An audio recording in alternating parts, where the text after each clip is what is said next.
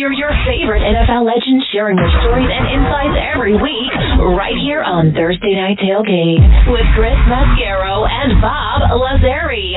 Take it away, guys. There's no way out. All right, now back with us here on Thursday Night Tailgate is former Titans defensive back Blaine Bishop. Let me remind you about Blaine's background. He's from Indianapolis, Indiana, played his college ball at Ball State where he was a walk-on. He was named second team All MAC Conference in 1990 and 92, and he was the MAC Conference Defensive Player of the Week, November 9th, 1991 for his performance against Toledo. He was a team captain in 92 and he played in the Senior Bowl and the Blue Gray game that year. He was inducted into the Ball State Athletics Hall of Fame in 2003. Blaine was an eighth round draft pick in 1993 by the then Houston Oilers, now the Tennessee Titans. Played in the league from 93 to 2002. All but one year was with the Oilers slash Titans. He played his final season in Philadelphia with the Eagles. He was named to the Pro Bowl four times. Over the course of his NFL career, he had 738 tackles, 15 and a half sacks, five interceptions, one of which he returned for a touchdown. And folks, Blaine first joined us here on the show on episode number three, way back on October 6th of 2011. And we are very excited. He is back with us again tonight here on Thursday Night Tailgate. Hey, Blaine, Chris, and Bob, thanks for coming back on the show. Hey, man, how you guys doing, man? I appreciate uh, the great introduction there. You're welcome. Great to have you. Blaine, I want to start by going back to your college days at Ball State. What or who got you to walk on to play football there? that is it's that's pretty remarkable. I would say you're talking to him. I, I I I have to give you the backdrop story of that, and that is, uh, you know, I went to a Division two school my freshman year. I went to a private uh, Catholic high school in Indianapolis called Cathedral High School. A lot of players uh, played in the National Football League. Uh, actually, still currently today. Uh, and uh, you know, I was a running back slash uh, cornerback, and everybody kept telling me I was really small after I made you know all the honors in high school. And so uh, went with a couple other guys uh, that I went to high school with. We went to St. Joseph's College in Rensselaer, Indiana. And wow. I wouldn't even have been able to tell you where Rensselaer, Indiana was, but it was a private Catholic uh, university, and it is no, it is closed now for I think uh, four years. Uh, it didn't exist, so I went there and uh, did did fairly well, made Division two All American. Make the story short, and then I went back to my high school coach, who's the president of the school, asked me was I was a Division one prospect now. And he said absolutely. I, I wanted to really ask him what what changed in six months, but uh, I didn't. so uh, he said you go to Indiana State. Doesn't have a really good program at the time. Uh, naturally, and he said you go to Ball State. You can start right away. You can go to uh, IU, and you probably have to wait your turn. So I said call Ball State right now. He picked up the phone, looked up uh, the number on one of his uh, cards, business cards there that he had in the uh, portfolio, and boom, there you have it. That's how I walked on, and then uh, then I started from the time I got there. After the rules were different there, so I had to sit out a year, but I got to practice. So I, I knew I was going to be starting because coach told me, and I said, "Well, who's getting benched?" And they was like, "You don't worry about that. We'll take care of that." I, I was, I, I was, and I and I know that kind of sounds like. uh I don't know, maybe a little arrogant, but at the time I was so driven and so determined to prove only that I could play Division One football. That was it. That was the dream. My dream was I wanted to go to Notre Dame. That's until I was too small. Growing up in Indiana, Indianapolis, and then uh, going to a private cathedral fighting Irish. Uh, I think that's where I wanted to go, and I probably would have never touched the field. When you get drafted by the Oilers, and when you get there, you have sort of a who's who on that coaching staff. I mean, the head coach was Jack Pardee. Kevin Gilbride there as the offensive coordinator. Buddy Ryan was the defensive coordinator. Gregg Williams is there as a special teams coach. What was it like for you going from Ball State to suddenly being coached by Buddy Ryan? oh boy, but an eye opener. That is for sure. uh, I went in there. Naturally, I played cornerback. I don't know if you guys knew that in high uh, college and uh, at Ball State. and I that's what I was playing there at uh, with the Oilers initially, and uh, a couple guys got injured, and uh, next thing you know, I'm at safety, and then and then I'm man, oh, I'm playing in the 46 defense, so I go from playing corner to you know half the time I'm a linebacker, half the time I'm a nickel back, and the other time I'm a third of the time I'm a safety. So it was uh, really interesting and was kind of intriguing that my skill sets actually fit all of those things. I just had to learn how to play the kind of the linebacker 46 position in that scheme and how to read blocks and everything else. So that was a tough task for me being that you were a skill guy on the perimeter and then doing that, but everything else fit really easy. And his, his, his defense was really complex. So I was a really quick thinker, processed information pretty fast and, uh, even as a young player at the time. So, uh, those, all those things benefited me. And then, uh, next you know, the starter got injured, uh, Bubba McDowell, uh, just now is the named head coach at Prairie View. Uh, and, uh, and then after that, it kind of got my first start, uh, Christmas Day as a starter, I played special teams to that point in time. I was kind of a, uh, what's it called? Nickel dime guy. You come in, you know, be the fourth, fifth guy, uh, and take their, you know, fifth, sixth guy. And then, uh, got my shot in my first career start versus the 49ers, uh, on Christmas Day, uh, got a sack call fumble on Steve Young. So that was kind of the, the beginning of, of my ride there, uh, with the organization. And Blaine, coming in as a rookie, I mean, the Oilers offense, I mean, Warren Moon's the quarterback, Ernest Givins, Webster Slaughter, Haywood Jeffires, a, a wide receiver. What was it like for you as a rookie trying to make a name for yourself, trying to cover those guys? Yeah, that, that was tough there, especially Warren Moon, uh, still today through the, you know, best ball I've ever seen in my life. That thing would whistle, uh, by my ear all the time. Uh, but it gave me great, great practice. Uh, that's kind of how I looked at it. Uh, from the time I, we started mini camps, as they called it then, not OTAs, uh, I learned that, uh, you know, I didn't need to be as much in the weight room. I need to be more, you know, limber and get into some, you know, deep yoga, stretching and all that. So after uh, my first, uh, mini camp and then coming back for training camp, my actual goal was, uh, at that time was just to, uh, make the practice squad. Uh, I thought I was doing fairly well, but I needed to get better at uh, just, you know, moving with receivers laterally, not vertically, but laterally. Uh, so in that run and shoot, I was always in the slot going against Givins. Uh, and that year was the year, uh, we had Webster Slaughter in the slot as well, who both of those guys ran exceptional routes. Uh, and that really helped me out and I got better each and every day. Every day I got better and they just, my confidence grew at the time and then, uh, uh, and you know, eventually I was an aggressive natured, uh, you know, instinctive player. Uh, I think I was out to prove something and at every level, that's kind of what I've done and I've excelled at it. And, uh, eventually I adapted to the game and then the game started slowing down for me. So it was really unique. Uh, a lot of great players around me helped me out, but it was definitely, uh, an eye opener you know, you, you have to get over the aha moment after the first practice and then it's, it's time to move on. And now you have arrived. If you don't accept that part of it and, and move on, you'll, you'll be stuck there for a while, a lot longer than you think. Five questions for Blaine? Yeah, Blaine, it's great to have you on the show and more, more about that defense. When you came in the league, you know, they, they had guys like McDowell. We've talked to Dishman many times, Marcus Robertson. You walked in on those guys. Robertson was kind of a younger yeah. guy, but uh, those guys mm-hmm. had 16 picks out of the 26 on that defense. Uh, these were studs you were playing with. Did any of those guys have a huge impact on you as far as your entrance to the NFL, or was it somebody else on that defense? Actually, uh, I, I would say all those guys kind of contributed a, a little bit. Uh, you know, I could name one other guy, uh, Steve Jackson. Uh, he was from, uh, Houston, uh, but he went to Purdue. Uh, he definitely helped me out along the way. And and some of the things they taught me just on uh really live action.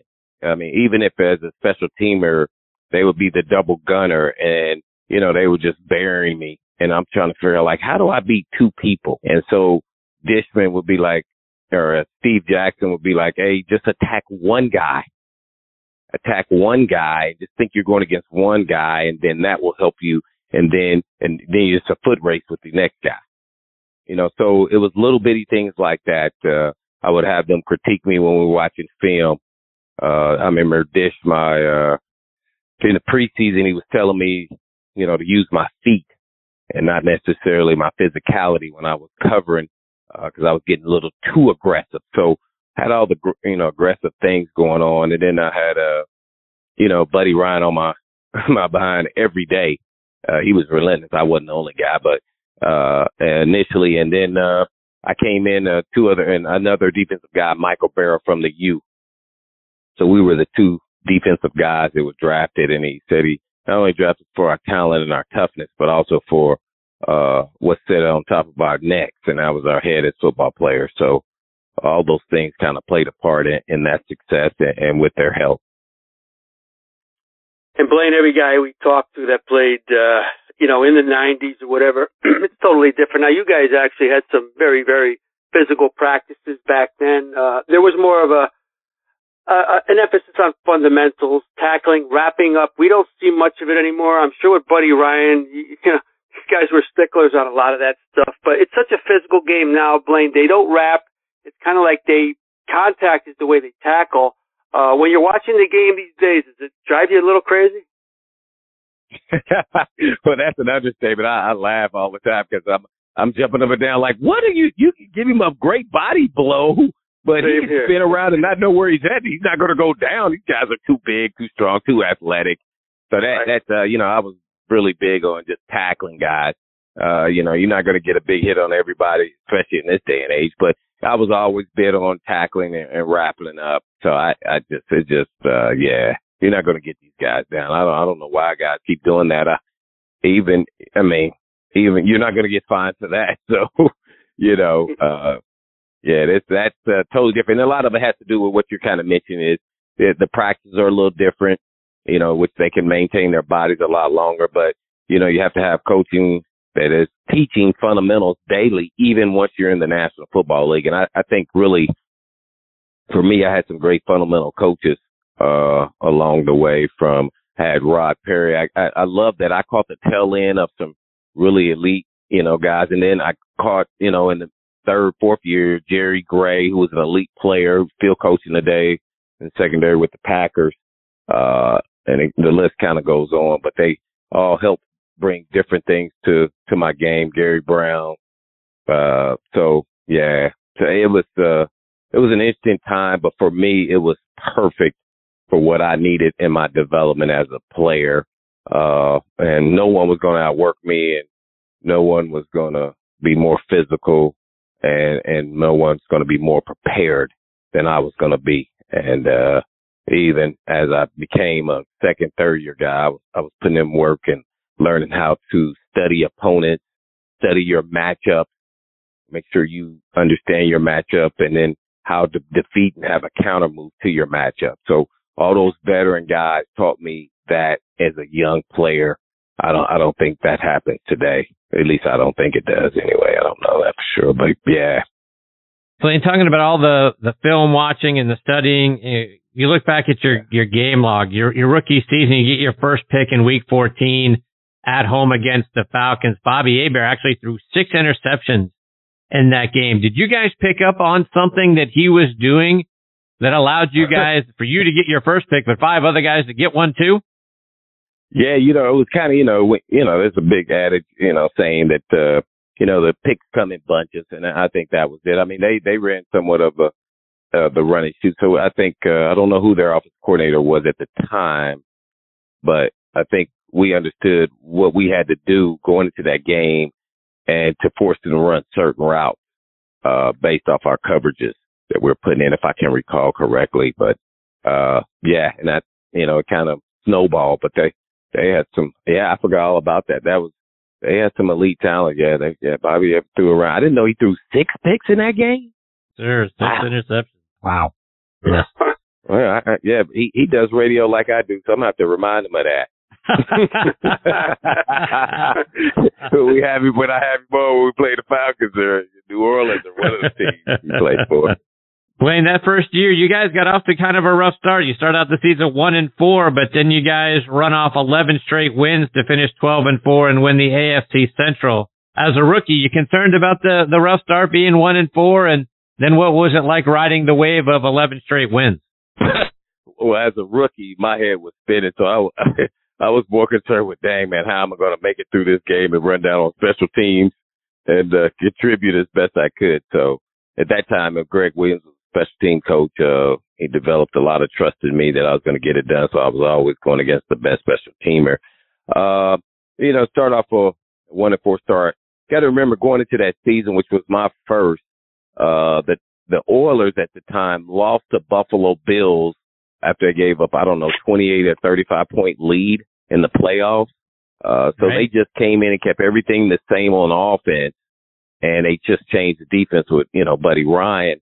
So as I said earlier a little bit and hinted around that it was a very complex defense. They were used to playing like just a staple four three, you know, uh, cover three type scheme. And this was complex. Every time somebody moved, there was an adjustment. And I'm talking about more than just one or two players. The whole scheme would change.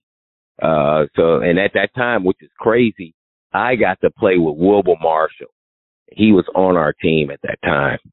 And so he was helping all the guys figure out what all the adjustments were at time. And until you get in games, do you really know all the adjustments? You can go over practice, even in preseason at that time. And, uh, it just wasn't happening. Me being a backup at that time, not being in game, uh, was a little bit different, but that time uh, I was really more worried about, uh, if I get my opportunity, make sure I understand what I need to do uh, early in the season and I did a fairly good job of that in the preseason, but you know, everything changes once it becomes regular season, kind of goes to a whole nother level. And he had what they call AFC sheets and you had to memorize them every week. So every time he, he would just, he had four fingers that he would point one, two, three, or four. And then with that, you had to know all the formations and adjustments to that call. And it was called AFC sheet, but it was and it was, but it had AFC, BTF, 46, 46 BTF. BTF was blitz the formation. So when he put the BTF behind it, you knew we were going to be blitzing in some form or fashion. Uh, AFC was just kind of a basic formation. Uh, whenever they line up one of their pro sets that we would run up, you know, nothing blitzing. It was just everybody had gap control. So that's what was confusing for a lot of guys and what their responsibilities were. And slowly but surely, guys start getting it in the regular season. And once we got it, because they had the talent. I mean, we, I mean, we had William Fuller, Sean Jones, Ray Childress, uh, Glenn Montgomery, D line. We had Wilber Marshall, Lamar Lathon, uh, Al Smith, Michael Barrow, Eddie Robinson, Chris Dishman, Darryll Lewis, Bubba McDowell, Marcus Robinson, uh, even after uh, Marcus tore his ACL, we brought in Chuck Cecil. Uh, he got half of a season in. I mean, I, I played with some legendary guys, uh, that are really underrated, but really some, they, that we had a solid group of players that time. I think we were deep everywhere. Blaine, winning that division earned you guys an opportunity to go play Joe Montana and the Chiefs in the playoffs. What was it like as a rookie facing Montana in the postseason. Yeah, it was pretty remarkable. You know, the team was built to win the AFC Central, and you had to take down at that time the Steelers, who were the king of the king of the hill, and they finally got up that hurdle two two years in a row. And then, uh, you know, I didn't get my first start as I said uh, till Christmas Day, so I got my first start late in the season as the starting safety. Uh, so it was perfect for me in that I got, you know, two or three games under my belt and the game was starting to slow down for me. So, and I was starting to really start moving around a lot faster. I, I tell you, my first game, well, maybe my second game, you know, two guys were running by me. I couldn't even told you their, their jersey numbers. and then when I, yeah, that's seriously. And then as things start to, it took about three games where I really felt like, okay, this is back like at Ball State. Really. And I think that's the difference within why you see some small school guys, if you want to give it that term, not football powers, uh, to being at a football power powerhouse, uh, is that the game the speed of the game sometimes doesn't slow down for some other guys for whatever reason. Uh, and that really became, it, it stood out to me throughout the time. So then my confidence just, as I was saying earlier, just kept building. And I said, oh, now I'm about to dominate. And there was no question in my mind. And I'm talking about a guy from Ball State who got there saying, man, I want to make the practice squad. Now I'm going to dominate within one season. So going against uh, Joe Montana was pretty cool. Uh, I thought it was awesome, but I wanted to take him down that time. And he was the best of the best. He was Tom Brady back then. And, uh, so yeah, Joe Montana, man, he was a tough son of a gun. I thought we knocked him out of the game. I couldn't believe he came out at halftime. We we dominated, and hit him so many times. I, I couldn't believe it. And he came out there, and in the second half, he just started slinging that, slinging it around like nothing. It was easy to him, and I I couldn't believe it.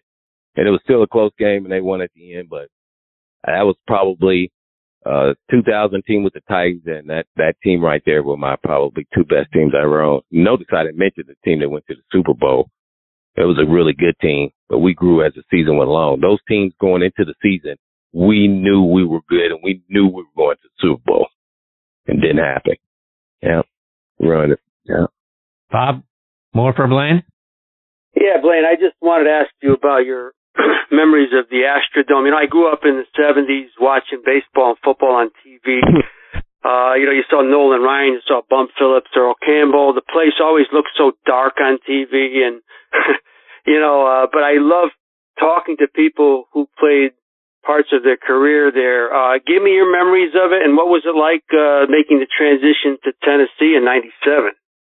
Yeah, it was, uh, it was tough sledding there. It was like playing on concrete, just, you know, lay some turf down like you're on the, uh, on the putt putt field there. But, you know, back then it was the Luv Ya Blue and, the Astrodome and, and everything else. So, you know, I was just happy to be in the league. Uh, very fortunate that I did not have to play on that the majority of my career. I was so thankful once I got to Tennessee and we played on grass. I really, you know, man, because I, I know some guys where their knees, you know, and I'm a young guy, so it didn't really make a difference at that time to me. But man, I, I, I firmly believe I had a couple scopes on my knee just because I played on that turf because it was a total bit different deal once we got here to Tennessee. So yeah, it was time. Uh, you know, it was an interesting time in that, uh, you know, Mr. Adams, the late Mr. Adams, wanted a a new stadium be built, and I just think they didn't want to build it for him, but so mm-hmm. he he moved, and uh, that was unfortunate because you know Houston's a great city, and uh, you know eventually they got them a new stadium, new owner, and and built a new sta- you know stadium and new team. So uh, it was every everything worked out, I guess, according to the, their eyes. And, and oh, by the way, you, you, you mentioned playing Joe Montana. That was the only time I got to play against him. I, at that season, I got to play against Elway, Montana, and Marino. And they all were so different. Elway had the big arm. He would make throws thrown across his body. Coach say he's not going to do it, and he did it. Dan Marino's release was the quickest I'd ever seen. Uh, and he was also as loud as a linebacker on offense. I felt like I could hear him make calls in the huddle. I, he was that loud. He was, he was just in control of the entire offense. Uh, and Joe Montana, he was just silky smooth. Nothing routed him. The coolest customer you could ever see. I mean, he, he, I mean, the way he went about his business, you would have never known, uh, that he was just that good until you play him. Uh, he, he just carved you up, uh, uh, like he, he knew everything you're going to do. And I think that's what happened with him. You know, that first half were kind of dominating them. They had Marcus Allen too as well, as the older players that been in the league a long time. And, uh, you know, we were like, uh, guys flying in the night. And then once they figured it out, uh, they start carving us up a little bit. And it, it, it was, it was tough for us to kind of stop them from having big plays. And finally, Blaine, any guy like yourself that played 10 years in the league, uh, you know, it's a lot of bumps and bruises. And, you know, without getting into your personal health situation, uh, there must be days when you wake up now and, and you say to yourself, first, right off the bat, yeah, I played 10 years in the NFL. well, I try to not think about that when I wake up and I don't feel so good. yeah, yeah. Uh, well, well, for me, uh, I, I think I, I was really blessed. I, I really took care of my body because I knew I was really, uh, putting it through a, a lot of uh, uh, rough sledding there down the road. So I think that benefited me a lot. Some of his genes too, but uh, for me right now, uh, at 51, I'm I'm not doing you know so bad. So I feel like I'm doing pretty good. I can still get up, go jog, run, uh, go play basketball, um, do a radio show. So, and, and I'm talking. And, and by the way, that's 11 surgeries. But Oh, no, wow. And, in, in foot, well, well, but in football terms, uh, I know in the regular world it's a little different. But I had all scopes, and the only thing that was legit that was is I had a shoulder reconstruction twice. And now I, everything is a surgery, surgery. But I had a you know two scopes on my knee for lateral meniscus, uh, uh, two on, for bone spurs on my ankle, or I, uh, I I guess a serious one. I had a plate and six screws put in my forearm. I broke my forearm. Uh, yeah, so I did that in the game. Didn't even know it uh, in '97 uh, until the, the guy was standing next to me in overtime. Said, "Hey man, what's that knot on your arm?" A trainer. I said, "Oh no, I just got bruised." So I don't even know how long I played with. Uh, dismissed the game, then came back. Now those guys missed about seven, eight games. They, I laughed at that. Like, wow, man. Uh, so and then I, I uh, yeah, I, I broke uh, uh, my finger, finger wrist. So yeah, I, I played with a cast on for three years in a row. So when I say that, I know that's not in the normal world, but in the football NFL world, that that's not really that. The only one that really is is my shoulder. It, it, I mean, I, I need a shoulder replacement from all that banging I was doing, and probably uh, playing linebacker half the time at, at uh, five nine. so and that 46 defense, but everything else is is pretty good. I mean, yeah, there are days I feel stiff or things of that nature. Uh, I can definitely tell you when it's going to rain outside. That's for sure. But uh, yeah, considering, I mean, a lot of people still say, "Oh, mate," and I don't work out like hard or anything like that. I do enough to look like I could, you know, stay in shape. But I, man, I'm, I'm not, uh, you know, I look like I can go play, but I'm not, I'm not able to do anything like that. I'll fall apart. There's no way. So, yeah, so I'm, I'm, I, I look the part like I'm in good shape, but uh, I'm really just doing a lot of stretching, light lifting, you know, uh, yoga classes and stuff like that, and hot yoga, let's say that, and, you know, just kind of, just trying to um, hang on there and uh, stay in shape and eat right, eat right too as well. So all those things, uh, which I did as a player too. So I think it's kind of benefit me in the long run. We'll see, you know, here over the next ten years and see where I'm at. But right now, not too bad. Playing just a couple more before we let you go. And, and one of the things that uh, we wanted to ask defensive backs is when when the uh, call comes in to get into a prevent defense. As a fan, it drives us crazy because you know the old saying, you know, prevent defense prevents you from winning. Do you guys get frustrated? like like why are why are we playing you know this off defense, letting these guys run down the field, score a touchdown real quick, and get these momentum back in the game? Does does it make sense to you why you get why you're in a prevent defense, or does it frustrate you? Well, I think it depends on the situation. And one is you're playing against the clock. So I'm not a big fan of it. When I played, our coach, Gregg Williams was an attack guy. So we still ran our defense or we ran uh, some form of a prevent, but it wasn't prevent. We were still attacking. I would say it's more of a cover two scheme with a robber. So, you know, you had to really earn it. Now you're going to be able to move the ball, but you're going to have to dink and dunk us all the way down.